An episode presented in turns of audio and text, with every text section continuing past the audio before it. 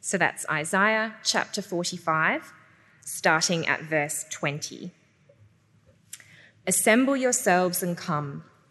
Draw near together, you survivors of the nations. They have no knowledge who carry about their wooden idols and keep on praying to a God that cannot save. Declare and present your case. Let them take counsel together. Who told this long ago? Who declared it of old? Was it not I, the Lord? And there is no other God besides me, a righteous God and a, and a Saviour.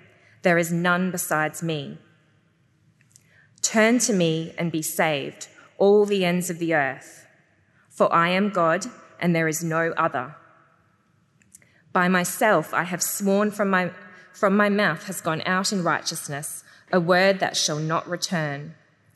To me every knee shall bow, every tongue shall swear allegiance. Only in the Lord it shall be said of me, our righteousness and strength.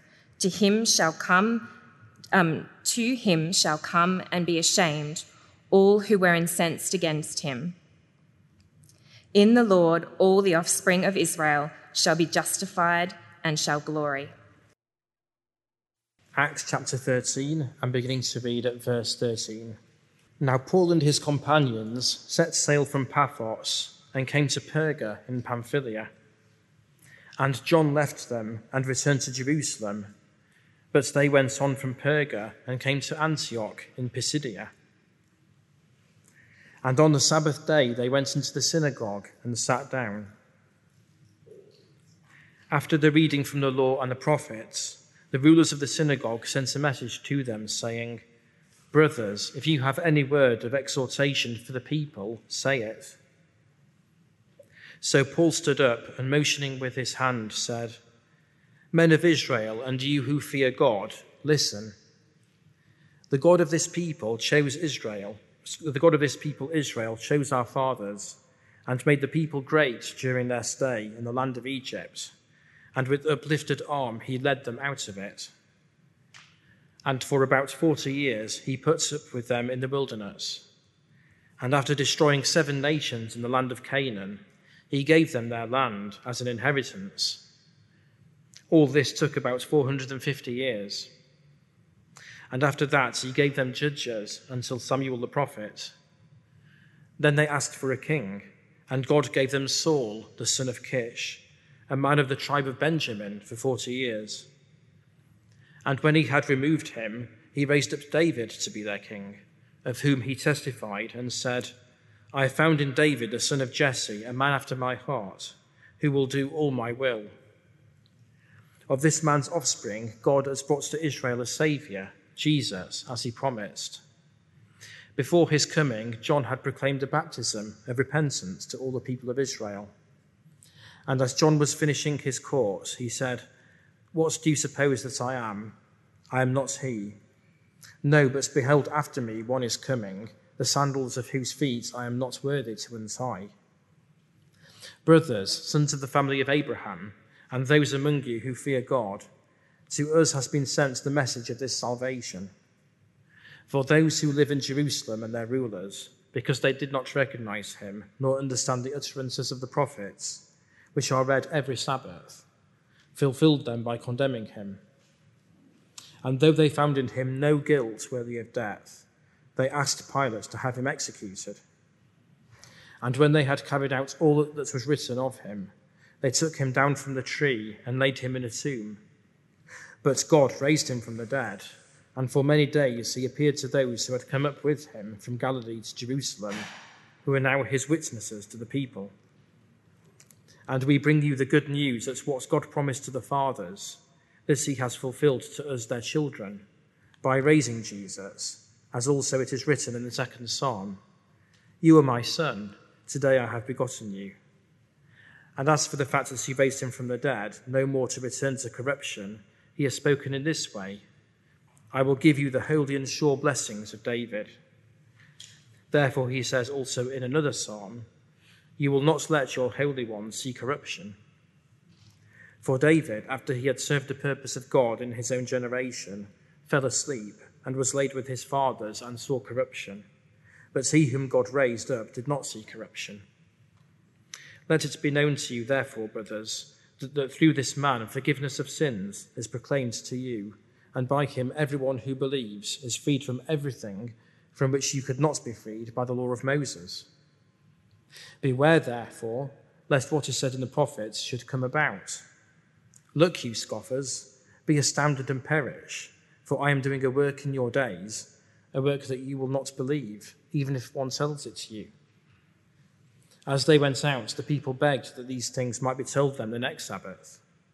And after the meeting of the synagogue broke up, many Jews and devout converts to Judaism followed Paul and Barnabas, who, as they spoke with them, urged them to continue in the grace of God. Thank you very much indeed, Chris, for reading what was a sermon. And this evening we are in the Turkish lakes.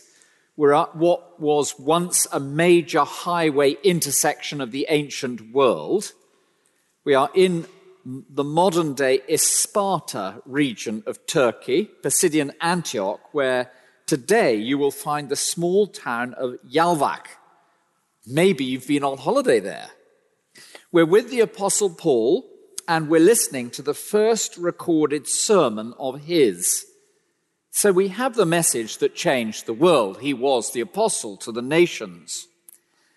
And in a sense, what we're engaged in for the next uh, 20 minutes or so is really rather a strange exercise. I'm sure what we've got here are only sermon notes of the Apostle Paul. It's not the full thing. I suspect he spoke for well over an hour, possibly maybe two.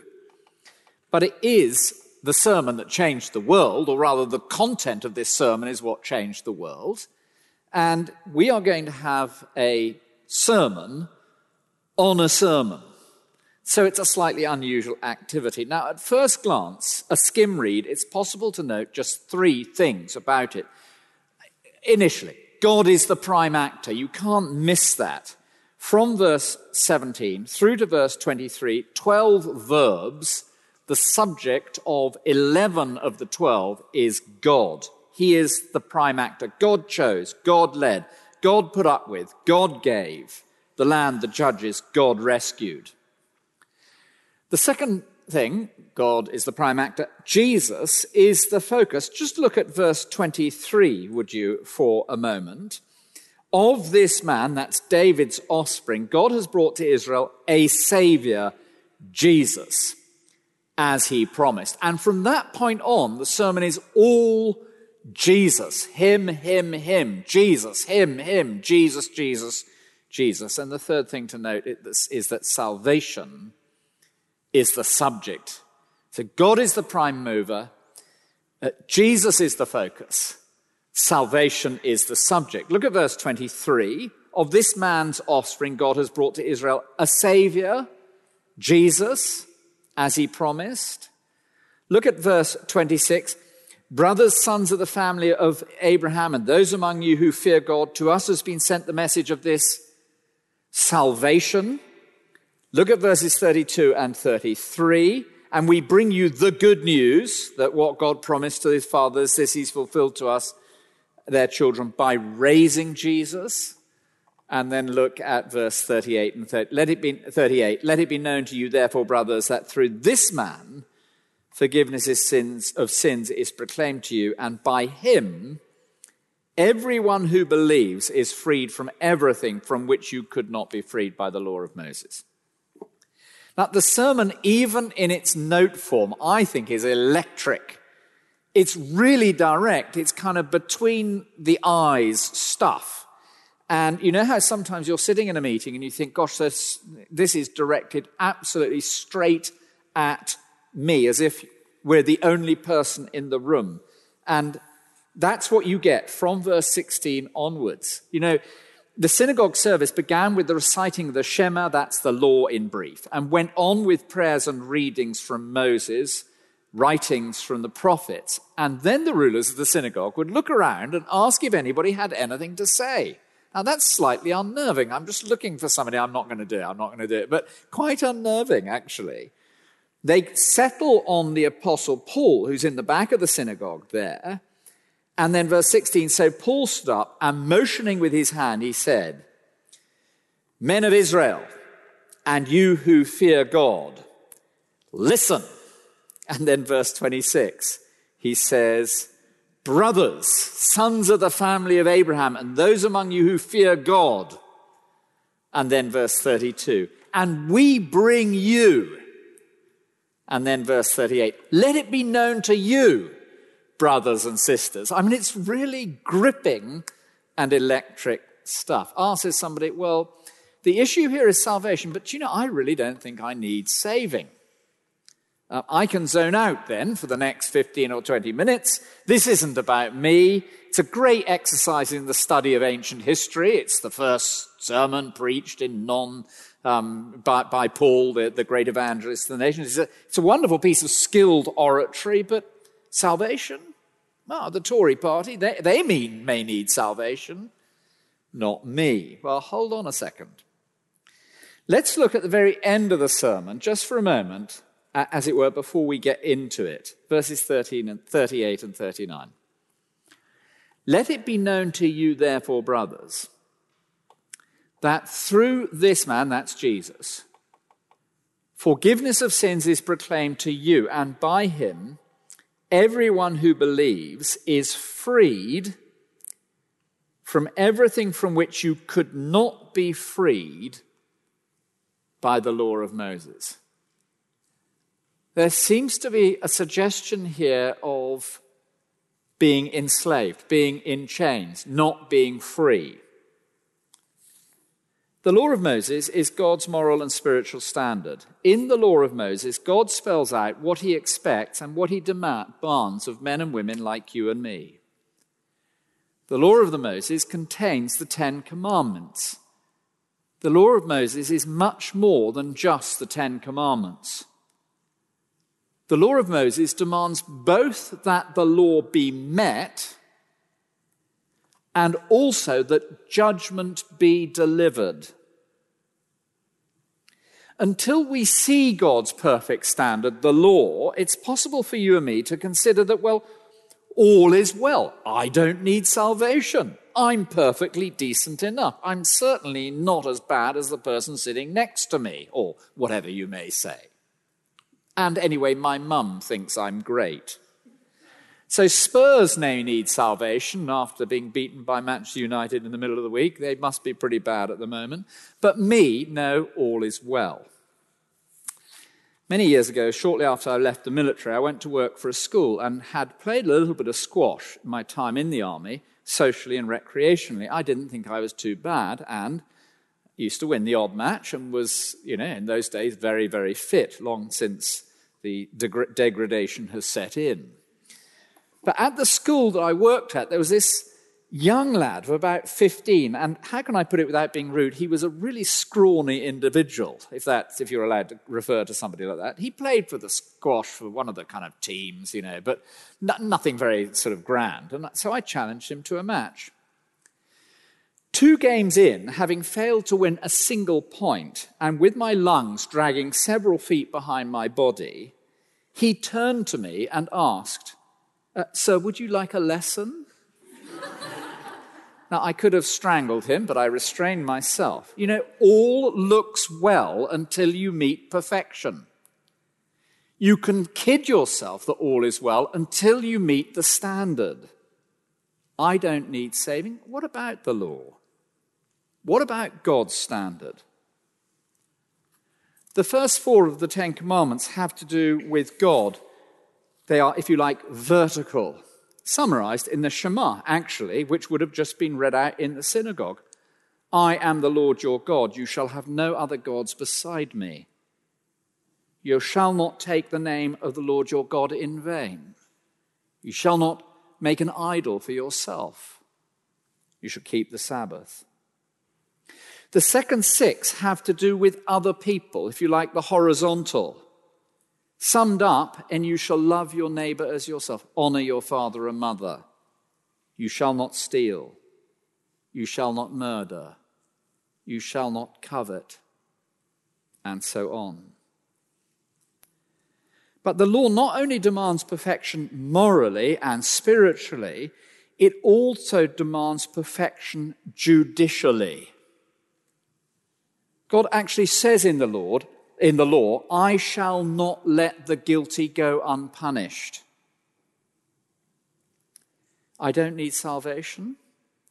Really? You know, I sometimes say, let's put God's law to one side for a moment. Let's look even at our own best standards. Let's picture our story and the standards we would like to hold ourselves to. And then let's picture our own story. I mean, we manicure it, we select images and achievements to post on our own story, we edit it, this is the best me. But what about the me that we edited out? My thoughts, my words, my deeds. I don't need saving. I've been preparing to speak on this passage for a number of days, and as happens, and it will happen to you as you start to get a bit more ancient, suddenly something brought to mind a particular individual who we knew in my class, aged 11, and how unutterably unpleasant we were to him. I will not let the guilty go unpunished, says God. And so, people of St. Helens, dear brothers and sisters, congregation at the 4 p.m., I bring to you good news, great news of salvation. Let it be known to you, therefore, that through this man Jesus, forgiveness of sins is proclaimed to you,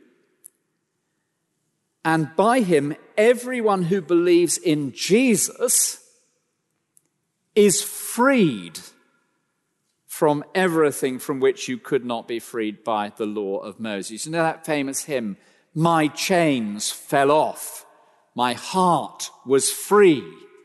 I rose, went forth, and followed thee. God is the focus, the center of it, the, the heart of it, the uh, architect of it. Jesus is the focus of it. Salvation is what it's all about. And really, the sermon has got three very simple parts to it. First, God planned salvation. Then, God, Jesus, delivered salvation. And finally, you and I can have salvation. And I want us to walk us through each of those. God planned it. Verses 16 through 23 is a track back to the backstory of Jesus. Actually, there are only 145 words here covering the history of Israel right the way through to the kingship of David. And it is designed to zone us in on Jesus all the way through, actually, the one thing the Apostle Paul is interested in is Jesus, Jesus, Jesus, Jesus. But this is, if you like, the backstory. He deals with the origins of Israel in verse 17, the foundation of Israel in verse 18, the inheritance of Israel in the land in verse 19, the emergence of the kingdom in verses 21 and 22, and the point to which he is headed is verse 23 of King David's offspring. God has brought to Israel a savior, Jesus, as he promised. And Paul's point is a very simple one. Jesus did not come as a bolt from the blue. Jesus was not unexpected. It was not as though God woke up one morning, looked out of his bathroom window as he was getting dressed, peered down onto planet Earth and thought, oh dear, things aren't going terribly well down there. I think I better conjure up some plan. Now, the backstory of Jesus stretches right the way back into the history of the people of Israel. We, we run a, a, a, an overview course, a Bible overview course that takes us back through it because this is so important. If we're going to understand Jesus, we need to understand the framework into which he stepped. Uh, we run this Bible overview course. It's around 30 weeks, three 10 weeks terms. Term one is devoted to the first five books of the Bible. We don't get to the kingdom of Israel till several weeks into term two, and Paul gets there in 145 words. I'm not suggesting you save the time and just do this, but it's interesting. Now, I don't think we need to make a lot of this, but Paul doesn't even mention Moses at this stage. It's all about Jesus. He doesn't delve into the book of Leviticus and Deuteronomy.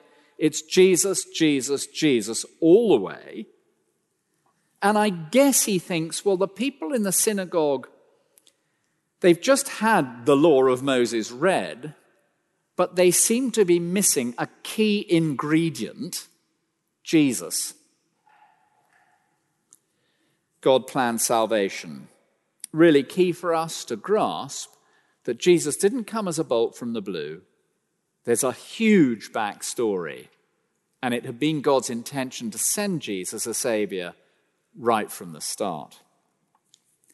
Jesus delivers salvation. From verse 24 right the way through to verse 37, it's Jesus all the way. Verses 24 through 25, John the Baptist prepares, prepares for Jesus. 26 through 29, the Jews crucify Jesus. 30 through 33, God raises Jesus. And then verse 34 to 37, we're going to look at more closely. The resurrection of Jesus confirms his identity and demands that all the blessings God promised for a kingdom that were made to King David are now to be found for us in Jesus. Have a look at 27 to 29. They're remarkable. Those who live in Jerusalem and their rulers, because they did not recognize Jesus nor understand the utterances of the prophets, which are read every Sabbath, fulfilled the scriptures and the prophets by condemning Jesus. And though they found in Jesus no guilt worthy of death, they asked Pilate to have Jesus executed.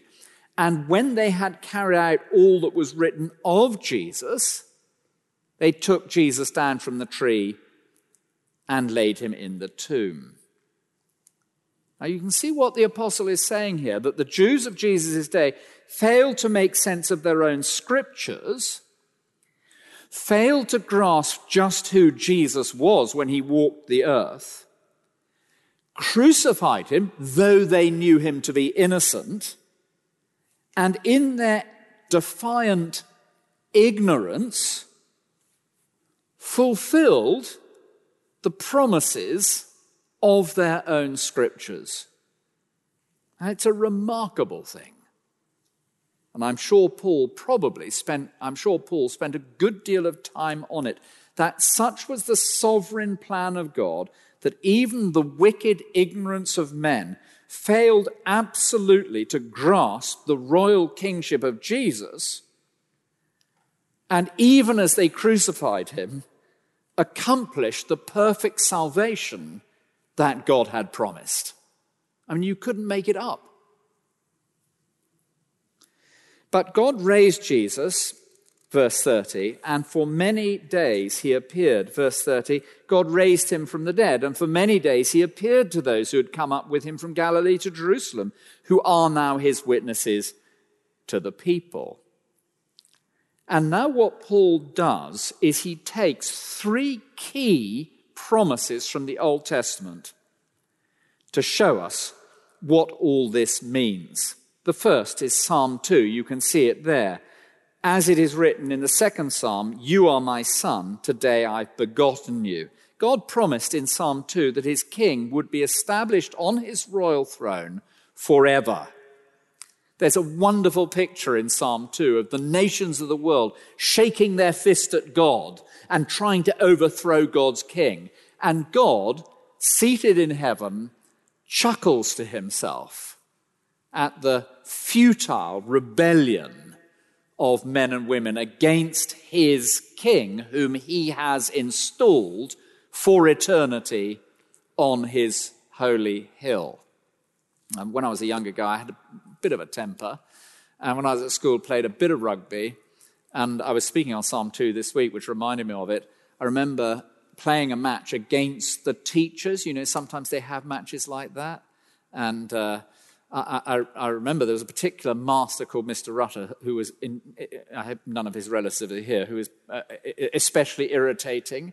And at one point, I found myself in the scrum and not thinking anybody was watching, aged 11, and had completely lost it and was just pummeling Rutter with both fists as hard as I possibly could. What I didn't realize was that the whole of the rest of the scrum had peeled away around me. My head was buried in his chest and I was flailing at it, and he was just standing there laughing. And Psalm 2 has that image of God. God holds them in derision. I have set my king on my holy hill for eternity. Then Paul quotes from Isaiah 55. And as for the fact that he raised Jesus from the dead, no more to return to corruption, he has spoken in this way I will give you the holy and sure blessings of David. Isaiah 55, a key passage that God's promise to King David of all the blessings that he's promised are available to all of God's people if only they will come to him. And then Psalm 16. Therefore, he says also in another psalm, You will not let your Holy One see corruption. A promise that God's King would reign for eternity, never to face the pangs of death. You'll notice again the importance of the Old Testament. You'll never truly understand Jesus until we get to grips with the Old Testament. Jesus did not come as a bolt from the blue. He was long promised. He stepped into this grid and matrix of expectation. And we will only comprehend Jesus truly as we understand him in that context. So, rule, resurrection, and blessing through Jesus. God planned it Jesus delivered it. And Isaiah 55 is one of the most famous passages in the Old Testament. Come, everyone who thirsts, come to the waters, he who has no money. Come buy and eat. Come buy wine and milk without money and without price. Why do you spend your money on that which is not bread and your labor for that which does not satisfy?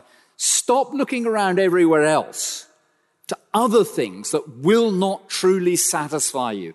Come, come to the feast that God has prepared. Incline your ear, come to me, says God, and I will make with you an everlasting covenant, my steadfast, sure love for David. It's a huge invitation to anybody who would come to God, to the feast that he has prepared, to come and have food without payment, free, a great feast. God planned it, Jesus delivered it. You can have it. We began by talking about salvation. I suggested that someone might suggest, well, I don't actually need saving. We looked briefly at the law of Moses. Somebody once said to me, the law is a little bit like a mirror. It shows us what we're truly like. You know, when you've been out, you've got mud spattered over you, and then you look in the mirror and it shows you what you're really like. You can walk around for months on end with something wrong with your hair or your face if you don't actually look in the mirror. The law acts as a mirror, it exposes filth. The law acts as a benchmark, it sets God's perfect standard. The law acts as an absolute, a spotlight on the soul an ultraviolet indicator. The law shows us up. The trouble with a mirror on its own, it's not able to deal with whatever we've got on our face. We need the basin. And Paul says to the congregation, Let it be known to you, therefore, brothers, that through this man forgiveness of sins is proclaimed to you, and by Jesus, the one who was crucified, the one who rose, the one who rules, everyone who believes is freed from everything from which you could not be freed by the law of Moses. That word freed is the word justified. It's a legal word. It's a word that speaks of God declaring a person in the right.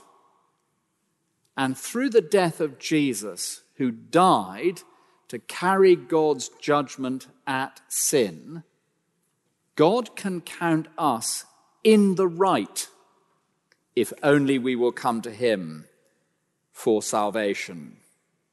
And so God promised a Savior King. Jesus delivered as the Savior King in Jesus. We can have salvation. God planned it, Jesus delivered it. You can have it. And there is the first sermon of the Apostle Paul. The apostle to the nations, your apostle, my apostle, the one teaching the non Jews, if you like. But here he is in the synagogue. God and his plan, Jesus and his work, salvation and our need.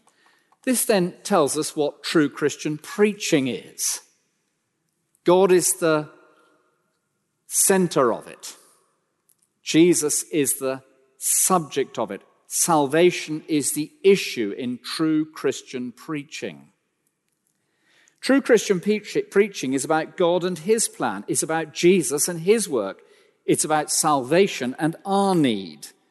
That should be our subject Sunday by Sunday by Sunday, not men and women and what we can achieve and how can we can live a better life but the salvation that we need and the God who has planned and delivered it through his Son, Jesus Christ.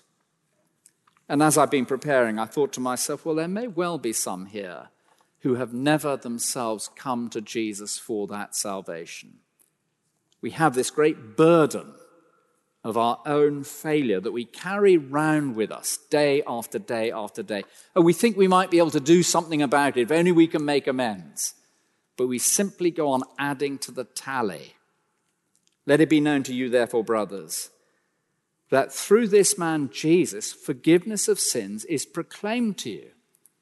And by Jesus, everyone who believes in Jesus is freed from sin, that which you could not be freed from by the law of Moses. It's a glorious message. No wonder it changed the world because we are being offered free forgiveness by the God who made us. I'm going to pray and then we're going to turn to question time. Let's pray together.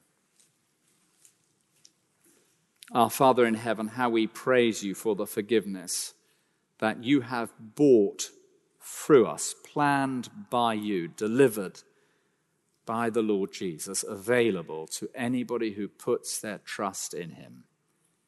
We thank you for this rescue that you have won and that you now offer to the world. We thank you in Jesus' name. Amen. William, thank you very much. As uh, William just mentioned, we now have a question time. We mentioned it earlier. You'll see on the service sheet again the number that you need to text in, or you can do it through the website. Questions on the last few weeks in our series in Acts, or from what we've just heard. And uh, clearly, there were questions on people's minds from previous weeks, so I've got quite a few of those. So we'll come to those, but then also from today. Do send them in, and I'll try and have a look through. William, I think this is a general question that a number have had from Acts as a whole. Um, we can proclaim the gospel without the need for miracles, but wouldn't it be easier if we did have miracles to confirm what we said, like with the apostles? Well, I think that's a very interesting um, question and one people often ask. And I will often people ta- take people back to um, the Gospels to answer it. Because even when Jesus found people putting their trust in him because of the miracles, he then went back to them and John 4, John, uh, the end of John 2, he would not entrust himself to them because he knew what was in the heart of a man. So even in the Gospels, Jesus doesn't think that faith in him, based on the spectacular, the miracle, is what biblical faith is about. And when you stop and think about it, that has to, it kind of has to be right. Because if my faith is built on the fact that Jesus does something spectacular rather than on his promise, his word, what he says, that we trust him at his word, Every time I meet a difficulty, I'm going to be asking for another spectacular, another spectacular, another spectacular. And so Jesus deliberately steers people away from any kind of trust in him on the basis of spectacular miracle. When you come to the Acts of the Apostles, in 2 Corinthians chapter 12 and verse 12, Paul describes the miracles that the apostle do as the mark of an apostle. They're to mark out those original eyewitnesses, and they are unique to the generation of the apostle. Now, sometimes God does allow spectacular miracles. Sometimes it happens, and you hear of it from time to time. But we need to be crystal clear that faith based on signs and wonders of that sort is not the kind of faith that Jesus is driving for in the Gospels. And if you want to come and ask me about that afterwards, I'll show you, show you that. Go to John 2, verse 22, 23, 24, and you'll find it expressed crystal clarity there. Many put their trust in him because of the miracles he was doing, but Jesus did not entrust himself to them because he knew what was in the heart of a man. And then, chapter 4, you get the same idea, and then him saying, Will you not believe in my word? The kind of faith Jesus wants is a trust in his word. I think that. Do you want to add to that, uh, Aaron?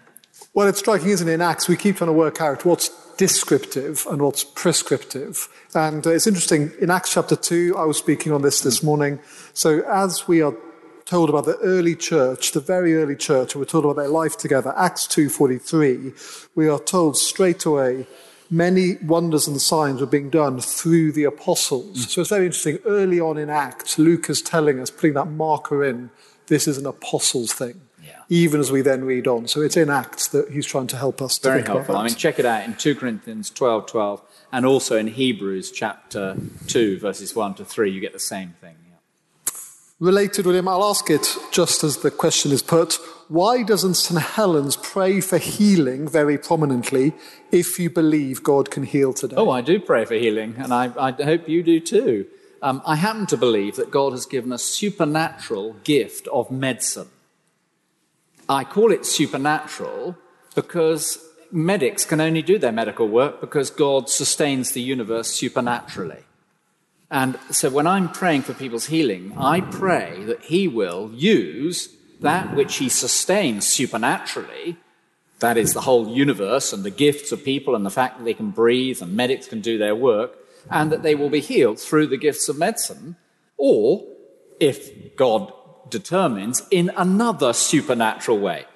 What I get twitchy about is when we confine the supernatural to a narrow band of stuff which we can't explain which ends up making God very, very small. Now, the biblical picture is that God made absolutely everything. You only draw your next breath because God allows you. The, the sun only, as it were, gets up in the morning, forgive that uh, the way of putting it, because God sustains the universe. So the whole thing is supernatural, and we don't want to narrow God down. So, uh, yeah, I pray. I mean, I've been praying particularly for an individual to be healed um, uh, and, and, we do pray regularly for, for our sick, at least I, I hope you do. Now, last week we thought about magic and superstition. Question here is Does magic have real power? How should we think about it? Yeah. Well, in, in one sense, Satan has no power. It's all devolved because he's a created being, uh, rebellious. We don't know exactly how that rebellion happened. But Satan has no real power of his own. The only power Satan has comes through his deception. So the only power of Satan in the magic and the superstitious is persuading us by his deceptive means to think that this is somehow powerful. That's why the gospel liberates us from superstition, because once we realize there's only one God, he's established his holy, his king on his holy hill. Jesus rules and has at the cross defeated Satan and will ultimately bring Satan to nothing at the end, so then you begin to realize actually Satan has no real power. It's all kind of a great, it's all a great bluff. And as I speak the gospel truth in the face of satanic deception, well, light scatters darkness and truth uh, dispels lies. And, and some, of the, some of Wesley's great hymns carry that, don't they? That sense of that, you know, demons fear and flee at the proclamation of the gospel. Now, you come across some Christians who I think have bought the deception. And they give back, if you like, totally unhelpfully, kind of power to the devil because they, they, have, they haven't realized that we have been completely set free from all of that by Jesus through his death and resurrection. Uh, just don't, don't, be, don't, don't allow anybody to, to, to get you, as it were, back into um, fear of the superstitious like that. Well, now back onto the, I mean, more the superstition. Uh, people around us really do seem to believe in things like touching wood, having a lucky mascot, doing a particular superstitious routine. How can we engage with people like this? Yeah, we, I mean, our family always used to blow kisses at magpies. I don't think the magpies noticed, but, uh, you know, one for sorrow, two for joy, and if you saw one on its own, you know, you had to blow a kiss and all that sort of stuff. And I think um, the way to, you know, what I think questions are always best in those kind of, rather than lectures.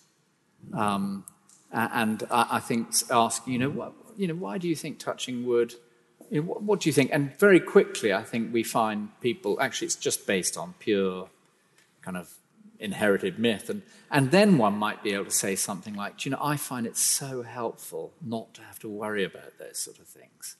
And perhaps to go to somewhere like Matthew chapter 6, you know, have, um, do not be anxious. You have a loving Father in heaven who cares for you. Um, you know, and, and actually, that passage in Matthew 6, you know, the birds, he clothes the birds of the air um, you know, the flowers of the field he dresses, you know, and we have our Father in heaven. So I think questions rather than lectures is absolutely key in all of this. What would you say to that, Aaron? That sounds very helpful. Um, coming to this week's uh, passage, someone's pointed out correctly that Peter back in chapter 2 and Paul here seem very pointedly to show that the Jewish audience killed Jesus mm. and were guilty. I mean, how should we relate to that? How does that relate to all of us being guilty? Are we all guilty of killing Jesus? Well, I think it's really interesting, isn't it, that in both in the Gospels and here, Peter doesn't leave the world out. Uh, sorry, Paul doesn't leave the world out. He gave, they gave him over to Pilate. So he's very, very clear. Uh, uh they handed him to Pilate and asked Pilate to have him executed. And when they carried out. So, yes, there is guilt absolutely everywhere. And when you go to the Gospels, there's guilt with the soldiers, there's guilt with the crowd, there's guilt with the governor, you know, there's guilt with the Jews, there's guilt everywhere. But I think the point, I mean, Paul's in the synagogue and he's speaking to Jews here and he's wanting to say, look, you may try to do away with him, but God raised him, and your very act of seeking to overthrow the Savior brought about the salvation that I'm proclaiming to you. You have to think about these guys. You know, many of them may well have been in Jerusalem in the incident you just mentioned in Acts 2. Because, you know, at Passover, people flocked down to Jerusalem. And at the Feast of Pentecost, Jerusalem was heaving with Jews from all over the ancient world. And I think a lot of these guys probably, they may have even, even have been at Pentecost, some of them, heard the gospel then that Peter preached and then Paul preaches again. A few questions about, I mean, how you presented this in terms of a model sermon, so to speak. Why, I'll ask two at the same time, why does this come first of all of Paul's sermon, and why does it come kind of here in the book of Acts? Okay, so why does it come first? I think. I think the way Luke writes is to assume that we've read the preceding chapters. Uh, I know, you know that may not be the kind of way we all, we all read nowadays, but I think Luke assumes that we're concentrating. And so I think what he does is he lays out for us a classic sermon from Peter, if you like, in Acts 2. This is the content, the fundamental content of Christian preaching. And then in Acts 10, you've got another classic sermon, which is Peter, as the gospel is about to go to the Gentiles, showing this is a classic Christian sermon that is going to go to the ends of the earth. At the beginning of Paul's ministry, here in block four of, uh, uh, of Acts material, um, the fourth major section, we get laid out for us Paul's preaching. And if you look at Paul's preaching and compare it to Peter's preaching, it's basically the same. And I think that's deliberate. From here on in, we'll hear other sermons of Paul, but I think that what Luke records for us is kind of the new bits. So when you get to Acts 17, for example, Paul speaks to the Areopagus, but he's already preached in the marketplace. And I'm assuming that what he preached in the marketplace was Acts 13. So when he then goes to the Areopagus, he's having a follow up meeting from those who'd effectively heard Acts 13 in the marketplace. And I think, I think, I mean, you may think I'm rabbiting on on this. I think it really matters because he, you got here, same as Acts 2, here is your blueprint sermon. And then, and, and why, why here? Because this is Paul beginning his ministry to the nations, um, as we saw last week. Again, I'll combine a couple of questions which are very much related. Is this a model evangelistic sermon or a model sermon? After all, this passage doesn't speak at all about Christian living. Yeah, yeah, no, it's, I mean, it is an evangelistic sermon, isn't it? I think that's absolutely right. Thank you. Acts lays a clear pattern of preaching for the sermons. How does this fit with Bible studies? Does the church, uh, does the early church back up this practice of Bible studies, or is it just preaching? Yeah, I think please come, uh, go back and re listen to last week's talk. Yeah, or if you weren't here last week, why don't you download it? It's a great little uh, service we have here, and we were talking about that last week. So we use the word preaching for sustained monologue from a pulpit. I don't think the New Testament understands that as the the breadth of preaching ministry. And if you look at Acts and look at every one of the big preaching words, you'll see that they are used in many and various forms for one to one work, uh, as somebody's just explaining the gospel to somebody one to one, for what is equivalent just a small group of people, of 10 or 12 people meeting somebody's house, maybe 20 people, that has, for, for Paul, dialoguing. The word is dialegato, and he, he dialogues back and forth in the marketplace. And all of that is proclaiming the kingdom, preaching. And so, for historic reasons, the Christian church has narrowed down and just defines what goes on from up here or here, sustained monologue, largely uninterrupted, depending how rude the congregation is, um, uh, as preaching. And I think that's actually quite unhelpful because you preach as you speak the Christian gospel to your friend and colleague at work. Don't undermine this ministry. It's really important aspect of preaching, but I think all the people of God preach. I think one more question having said that, there's quite a lot of questions here. Sorry we haven't got to yours. Some of these I think are for William or for me, so do ask us later. Others, why not discuss amongst yourselves as we head over the road? Lots of opportunities. Um, William, you did address this in your talk, but I'll ask it again. What if someone was not persuaded yet that they needed this freeing justification? Yeah, I mean, I think I would go back to the law. Uh, and actually, even perhaps if you say, well, I'm not going to go back to the law, go back to your own best desires for yourself. Uh, make a list of, you know, the 10 things you think should be absolutely what you should do to live a right and good life. And then give it a week and go back and say, have I kept that? Um, have a look at the Ten Commandments and look at the vertical and the horizontal.